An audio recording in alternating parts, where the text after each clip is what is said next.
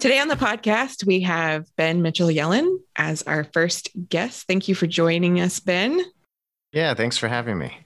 We're going to talk about active learning. So we have just a few questions for you. So first, what is active learning to you? Well, I've read some places that there's like something of a canonical definition, uh, some, something along the lines of like students are actively engaged in the production of knowledge or something like that. But that's not exactly how I think about it because it's not very helpful.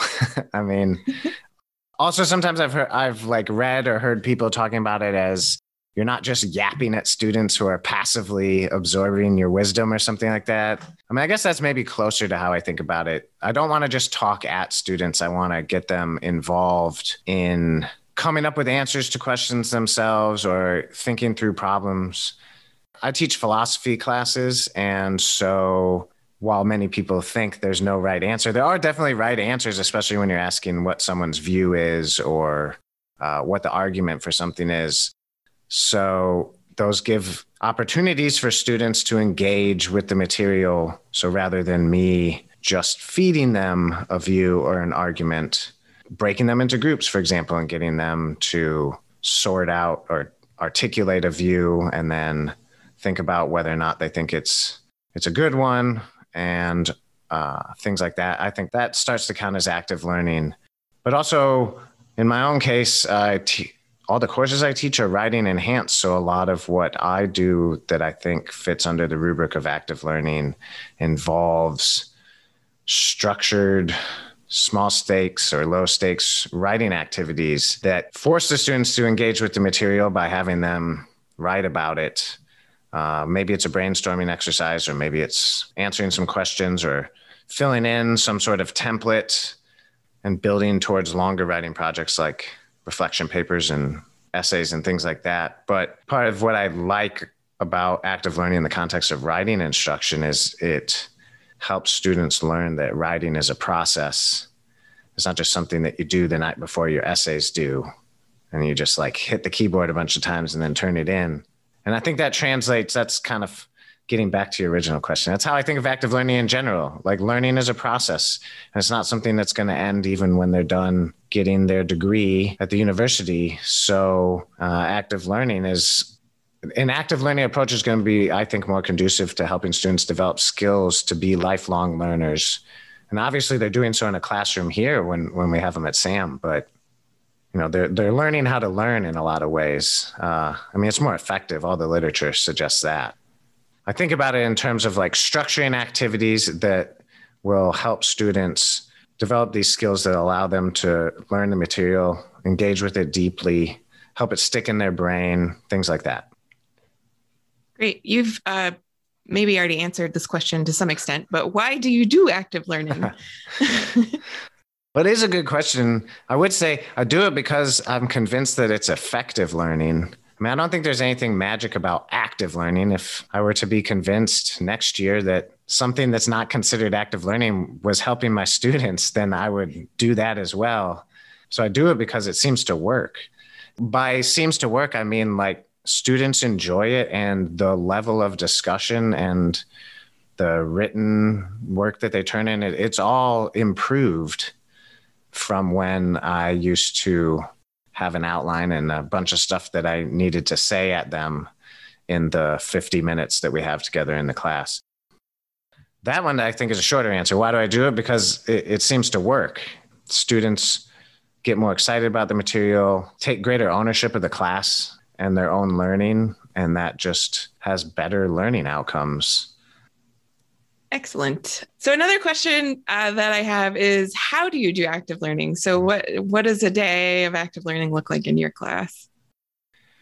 It's really going to be different depending on the classes. Um, I forget precisely who it was, but we had someone out at SAM a couple of years ago who gave a workshop.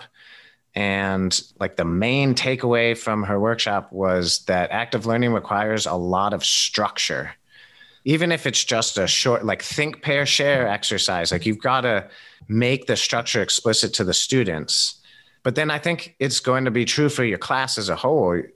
class structure, I think, is enormously important. And I'm bringing that up in answer to your question because I teach some classes that are um, in this U CAT, E W C A T model, and they involve these special discussion sessions that are peer-led. So I hire an undergraduate who I've worked with before. Usually they've taken the class before, and they lead a discussion session each week where I'm not present, but I provide questions for the students to prepare answers to beforehand, but then they split into smaller groups. And my peer leader basically just makes sure the discussion runs smoothly and takes some notes about the content of what they're they're saying. And I think that counts as active learning because it's all student-led. I mean, usually the peer leader doesn't really have to say much, and the students are all engaged in talking about the course material and their thoughts about it uh, without even my oversight. So it's even like less intrusive than splitting into groups in the classroom while I'm walking around and kind of eavesdropping. Um, so that's one way it shows up in my classes. So some of my classes have these special discussion sessions, and those are great. Another way it shows up is uh, small group work. I use that all the time, even in hybrid classes where I have some students in the room and some students on Zoom. It's very easy to use breakout rooms on Zoom to to talk about things in small groups. And there's different ways of structuring the small groups. You know, I already mentioned think, pair, share. That's probably the easiest or kind of like most basic one, but there's ways of rotating students through groups that'll work. The last thing I'll mention is I, I do a lot of structured, low stakes writing in my classes, face-to-face, hybrid, or online. And I've become a big believer in using those, especially to scaffold to larger assignments. And by scaffolding, I mean kind of nested or structured assignments that'll build on each other, leading to a larger project. So in my case, oftentimes there's like a final essay for the class, and students will engage in a bunch of different writing exercises throughout the term. Maybe some discussion boards, some brainstorming exercises, some shorter reflection papers. And then I make it really explicit to them that, hey, this is all like stuff that you should be thinking about as trying out ideas uh, for your final essay. Or if you get some feedback from me and I'm like, hey, this is really great, in the back of your mind, you should think, hey, maybe I will be able to use that for my final essay. And then as we do essay workshops in class, so we have peer feedback on ideas and outlines. I suppose this would also count as active learning. Various kind of activities that we're doing, like write a two to three sentence introduction to your paper, and then they share it with their peer in class and they give each other feedback and stuff like that. Um, I guess that's like an active learning type of technique that'll get them used to some of the norms of writing philosophy, which are going to be different than norms of writing an English paper, which are going to be different than norms of writing a, a math paper or something. So So going back to scaffolding, like I, I like to to make it explicit to them that, you know, this isn't just busy work. This is part of the process of producing the final essay for this class. The hope is that that helps them more seriously engage with it, because it's not like, you know, it's a long-term project. And I think that that's helpful for them to see. Yeah, it seems like that would really get them toward where they're trying to go. I really like the point that you made about um, structure, because I it's been my experience that students think um, when you do active learning that you're not doing anything. And that's definitely not the case, right? You put a lot of thought into it. It's just like your doing is not in front of them. It's somewhere else where they don't see it. Yeah, that's a really good point. I like the way you put that. Your doing is not in front of them. Yeah, there's a lot of behind the scenes work with active learning. I mean, one struggle is that's that's part of uh, why it can be difficult to incorporate initially for an instructor who's not used to it, because you can't just on the fly. I mean, until you're used to it and you have like a toolkit that you can reach into, it's it's difficult on the fly to start incorporating it. You, you have to be very intentional and think about it ahead of time.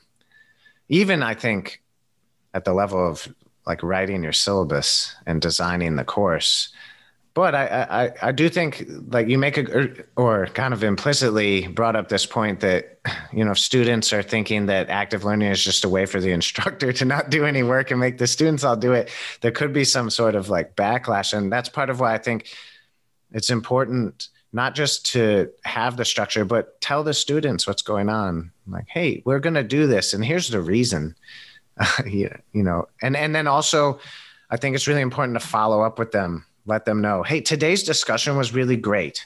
Notice, like, I barely said anything, but you guys anticipated, like, basically when I spoke, it was just to say, great point. And also, by the way, you just anticipated our next reading or something like that. So just help them see, like, they're being successful, because it's, it's not going, sometimes I don't use tests and quizzes in the same way that some courses do. And so they don't have this sort of like immediate feedback. Oh, I got a hundred on my test. I'm doing great. Rather, they need to, to get feedback on whatever, their discussion board post or their small group discussion in class. And so it's important, I think, to remain engaged with the students so that they can feel like you're, yeah, you're not just like pushing the work onto them.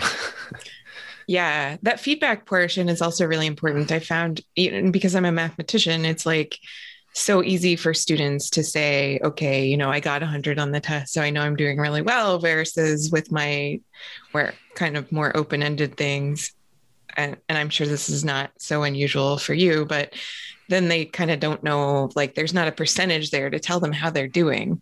And so I have to be much more um, engaged in, like, letting them know that they're doing okay. Um, is that an experience that you also have? I do have that experience, and I've been struggling with it lately. Like, how every time you try to, I, or my experience is every time I try to introduce new techniques or redesign things in classes, it can suck up a lot of time, like my own time. And in part, it's great because it, I think it ends up being rewarding, but also there's a danger. Like, you can spend your whole time dealing with this and you're not, not able to get other things done um, that you need to do as a faculty member. Um, and part of this is feedback. So when I say I struggle, like, yes, I want to be able to give students feedback, but, you know, if they're doing regular discussion board posts and I'm trying to give them concrete feedback on each discussion board post, I have to be really careful about how I do that. Otherwise, I will do nothing but monitor and respond to discussion boards, where in-class discussion is going to take a hit from that. My own research is going to take a hit from that. Uh, life outside work is going to get, you know, hoovered up by, by this. And so um, one thing I would like to get better at is um, learning how to structure peer feedback. So students are doing that. I think it's really tricky though, because um, if they don't do it well, then it all falls apart. And uh, so when we do essay workshops, I, I tend to have a lot of student feedback, like peer-to-peer feedback, but not entirely, because also if somebody gets paired or grouped with a less than motivated set of people, then they really miss out, and that's not fair to them. Uh, so that's tricky. Mm-hmm. I've also found with my peer feedback, at least, that students are like too nice to each other. Oh, and yeah. So in the interest of being nice, they don't, they don't give each other like quality feedback. And so that's um, there. I know that there are rubrics out there to help people out with that sort of thing. Um, in my field, probably also in your field, I mean, or just like writing in general. Yeah, I came I came around to rubrics re- like more recently than I would like to admit. I think I resisted them for a long time, thinking they were too cookie cutter. But one of my colleagues convinced me that no, it's only as cookie cutter as you make it. I mean, it can provide, again, this structure that allows you to structure your feedback. And if you do the work ahead of time to make a good rubric, then it's actually going to be enormously helpful for you and for the students. But I, I really feel you on the s- students being too nice to each other. That can be difficult. Uh, you know, like sometimes, like in, in my class, oftentimes we're doing argument evaluation. And so you know, they'll, they'll be weighing in on whether or not they agree with an argument that somebody gave and explaining why or why not. And so sometimes the feedback will be like, yeah, you know, I, I totally disagree with your point, but you make, you make some really good points. And it's like, well, you kind of can't have it both ways. You need to, exp- I mean, it's okay to disagree with each other without it turning into like personal hatred or something. Right. Cause it's all about argument construction, right? Yeah. It's not, you know, I don't have to think that you're right, but I do have to evaluate the merit of your argument. Yeah, exactly. Unfortunately in math, it's, you know, like the calculus problem has one answer. People think like, because there's a right answer, like you were saying earlier, like there's a right answer in philosophy too. Like people think that because there's a right answer in math, like that there's only one way to get there. And you have to do that series of steps to get there, but that's not the case at all. And I actually get like stupidly excited when my students are like, come up with an argument that I didn't think of or wouldn't have thought of. Then I'm like, oh my gosh, you're amazing. And then they get all awkward about it. But. Well, I hope that does make it into the podcast because that's actually a really good point. That's part of the beauty of, I think that another huge benefit of active learning is that you get this organic way of producing a diversity of viewpoints. Um, even if there is a right answer, if I'm giving them the proof on the board, that's one thing.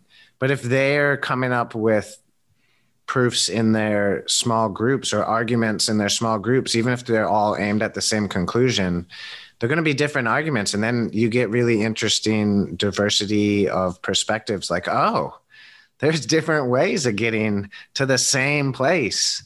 Um, and even, even if it's roughly the same argument, but you're just trying to get them to articulate it in their own words, people will oftentimes use different vocabulary that is, is itself revealing. Like, oh, I really like the way you phrase that, because then that helps us see how this other thing that we've talked about hooks in. And so that's a really good point that even when there is a correct answer, there can be a lot of learning that goes into how do you get there? Yeah. It brings us back to the point of the feedback is that, you know, like you give your students feedback, but with active learning, they also give you feedback in a different way of, and you can learn, uh, you also get to learn from, from like how different brains perceive these things. Yeah, I think that is a great selling point for faculty to think about incorporating more active learning into their classes, because as people who are tasked with not just teaching, but doing research, I think it's it really helps liven up stuff that you're so familiar with that you're able to teach it and you're comfortable teaching it. But yeah, uh, we have a great wealth of resources sitting there with us. And it can be really exciting to have a student say something about some topic that you've thought about for a long time. And then all of a sudden, it's just like a totally new way of thinking about it. As you said, like a, a different brain approaching the same stuff. And then all of a sudden, for whatever reason, it just shines a slightly different light on it. And that can be really exciting, um, not just for the class, but as like a researcher, you can think, oh, wow. Thanks. I never thought about that. Um, and it's harder to get. I mean, it's not that you can't get that in a more traditional lecture format, but it's much harder to get. And I also think going back on this diversity of viewpoints comment, one other benefit of active learning is you, if you, if you sh- intentionally try to do so, I think it's a lot easier to bring in voices in the classroom that uh, otherwise wouldn't be incorporated. Like, for example, because it's a shy person, or because there's one or two people who always talk first. And so if you're breaking people into small groups or you're doing activities that require everybody to contribute something, then you really do get like more voices in there.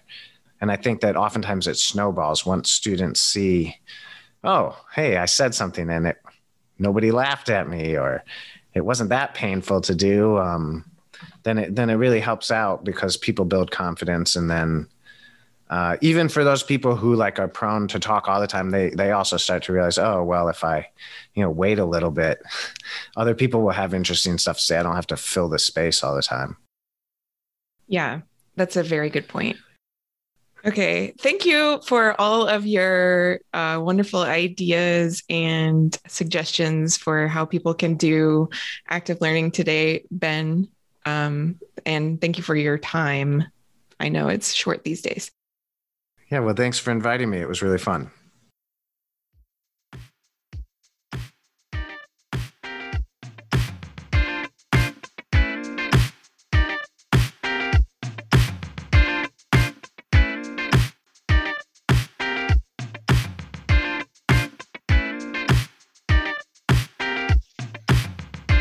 Engaging Podcast is sponsored by the Engaging Classroom's Classroom Observations.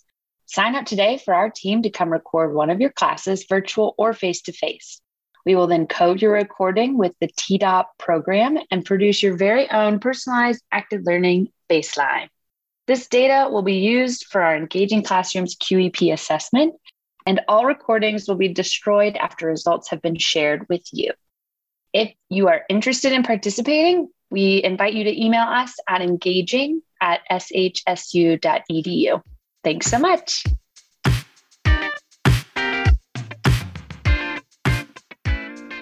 Today we have Crystal Brown from the Sociology Department at S H S U to talk to us about active learning. Welcome, Crystal. Thank you for having me. It's a pleasure to be here. So my first question for you is, what is active learning? What does that mean to you? Uh, active learning is a methodology to get your students engaged in the classroom. Um, it's uh, a way to have them critically think about subjects. It helps them to build esteem. It goes beyond Uh, just presenting students with information, but allows them to probe uh, and build on that so they can uh, go further into the subject. So they are involved in their learning experience. That's what active learning is to me. Um, so as you think about what active learning is to you, how, what is your motivation for doing those things? Oh, God. I will say, like uh, other educators, I found it difficult at times to keep students engaged, particularly with the lectures. Um, I became more of an active learning instructor when I was searching for ways to keep my students focused on what I was presenting to them. And uh, I became, uh, of course, involved with the A C C U, uh, facilitating for them and also going through their uh, course. And I realized that some of the things that I was doing as far as active uh, learning techniques, I was expanding on it, um, but I was already engaging with it.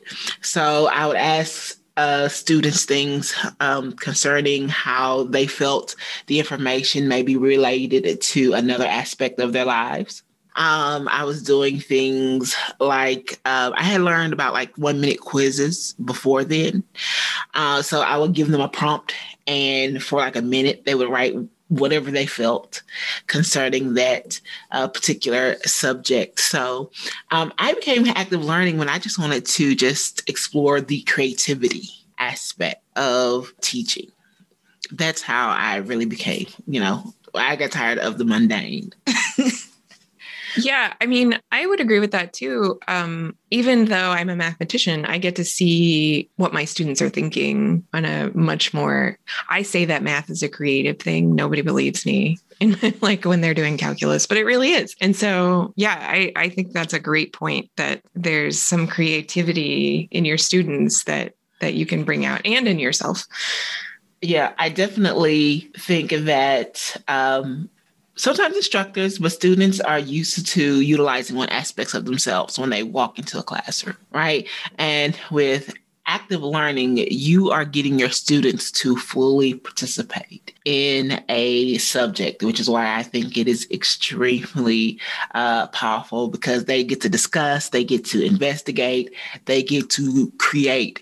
It's literally the same thing that, at least information-wise, the things that you would pass on, you know, maybe during your lectures or maybe during that standard quiz, but you are giving them um, new insight. And you're giving them empowerment when you're allowing them to have a role in that learning process. So um, what does active learning look like for you? So what, what kinds of activities do you use in your classes? Okay, so I've done the Think, Pair, Share before with uh, my students, where um, I'll have them respond to a prompt. Very short, very brief, usually um, something that I would just ask in qu- class, give them a little bit of time to write on it, and then I'll have them partner up to exchange the information with uh, other students. What did you write? What did you write? So instead of me, you know, searching for a student to ask a question to and them get nervous about it, I create this small, comfortable environment where they get to compare their responses on a subject, like, oh, wow, I came to this conclusion too, or how did you get there? So Think, Pair, Share is a way that um, I utilize active learning. Uh, another active learning thing uh, that I do, I do the uh, hat full of questions. And so I would take a bowl full of questions and I would pass it around the room. The students would go in and they would uh, answer the question, and then I would engage other students. Okay, follow up with this person's response. Um, Kahoot. And I bring that up because, you know, it's a pandemic out there. Some of us are teaching hybrid classes, and Kahoot has been a great friend uh, to me as far as the active learning process, because it allows my virtual students to become engaged as well as the students that are present that day. And I get to pause and the students get to see where they are on a, a, a subject, and we get to discuss, you know, the results as a class, even if it's something as simple as a poll. So those sort of things are very reflective of active learning to me. I've never heard of the hat full of questions thing. I think that's a really interesting idea. So are they, um, Are they small questions, big questions, a combination of the two? Or Well, that's very, very good. Uh, usually I do hat full of questions. And for those of you who are unfamiliar with it, uh, sometimes it's called fishbowl full of questions too. You take a fishbowl, you take a, a hat, um, and you have questions that you would ask your students, and you drop them in there uh, into the container. And what I would do is usually at the beginning of class is I'll have questions uh, for the students. And it could be something as simple as basing the questions on the earlier reading. Sometimes I would do hatful of questions to probe what students knew going into a subject. And it's also something that I would like to do at the end of a lesson. Um, that way you can gauge their understanding, and it allows students, let's say if one student pulled out a hat and they could pull out a question, they couldn't really uh, answer it, or they struggled with their response. You know, they could look to one of their classmates for help, or, hey, how, how can you add or contribute to this question as well? So hatful of questions took a lot of pressure off of calling on those individual students. You know, it, we're dealing with students that sometimes become easily embarrassed, or, you know, they feel lost for words for a question. But when I did hatful of questions, it allowed students the time to, you know, come up with a response instead of feeling like they were just being put on the spot about a question. The thing that, uh, the like the wheels that are turning in my brain is that seems like a really cool way to do formative assessment, um, mm-hmm. both for you and for the students, because the students can sort of sit there and think, and like they heard someone else's question. They think, okay, what would I say to that question? Um, and then like you formalize that process of, you know, this person can't answer this question. Can you answer the question? Yes, yes, yes. Um, and that's definitely the reasons I enjoy doing it, because uh, because it gives me feedback, um, and it gives the students feedback as well, because they get to gauge where they are on a particular uh, subject. Let me say with active learning, um, I think it's extremely important for this particular generation because of social media. Um, a lot of them have an image that they want to protect. You know, they're uh, afraid of uh, failing at something, you know, and in a classroom environment, an educational environment, you know, we don't come in knowing everything. And so when you're utilizing these types of techniques um, to have students uh, involved in their learning process, they may not know everything, but they get to see their growth. It helps to build their confidence and their esteem in areas, because they can say, hey, I went into this not knowing these questions. But once I'm asked them again, or um, once they're presented to me again, I can see how I've shifted and, and changed. I very much appreciate the sociological perspective you brought, brought to that, that, you know, they have like an image to protect, um, because I've noticed that in our students that they're afraid to fail, but I've never thought, well, thank goodness nobody was like recording everything I did when I was in college. Right? So. Yes, yes, yes, yes. Definitely. Uh, I, I think it's, That was maybe two, three past years, definitely in times where things like Instagram and Twitter and Facebook have become more prominent, and a lot of them are, uh, there's a there's a word that we use in sociology, uh, image impression. There we go. Uh, impression management. That's it. Uh, that's what they do a lot of as young people, as college students, while they're shaping their own identities. And I used to tell my students in my class, all right, guys, we are going to fail upwards. And they would get so appalled. Like, what do you mean? You're not going to fail upwards. I'm like, listen, you cannot expect as a, a academic not to make some mistakes. You have to have the knowledge that you don't know everything. And it's okay to grow. This is where you're going to see the learning process. But they were just appalled at, at the just the thought you know, that they were going to get something wrong or, or make mistakes. But again, active learning is growing learning. And this is something that I, I want them to uh, understand. Yeah. And I think that also sort of shed some light on um, the more human aspect, that active learning allows you to be more, more of a human, or like to take the human effect or the human side of your students more into account. Um, yeah. Because if you are not inter, I mean, I don't want to say not interacting, because that's not fair to people who are doing lecturing, but like if you're lecturing um, and your sort of information is flowing one direction or knowledge is flowing one direction, um, then you won't see that part of your students um, necessarily. Yeah. Uh, and let me say about lecturing, I'm a fan of a good lecture as well, you know, um, because a good lecture will take you on a, a ride, and it will absolutely enthrall you. And I think students enjoy that as well. I think something to consider is when teaching techniques are appropriate for a given uh, subject, you know. And that doesn't mean your um, teaching field as a whole, but, you know, throughout the semester, there's different things that we may uh, focus on. So certain things, active learning might be more appropriate for them to gain that concept. Other times, you do just need to give a, a, a lecture so they can absorb um, the information that you are uh, presenting to them.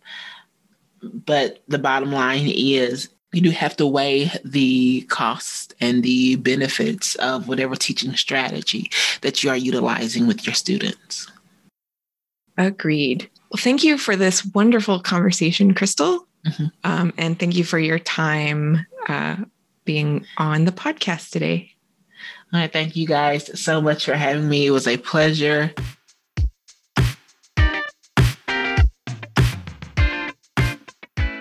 Engaging Podcast is brought to you by Engaging Exploration. It's that time of year, folks. Engaging Exploration participant applications have opened. If you are looking to get into active learning and not sure where to start, this is our first level of training that we offer through the Q E P. This week-long workshop will help you to create tangible items to implement in your classrooms, as well as give you the opportunity to become a student for a day, actually four days. Visit our website for more info and the application. That's w w w dot s h s u dot e d u slash Q E P.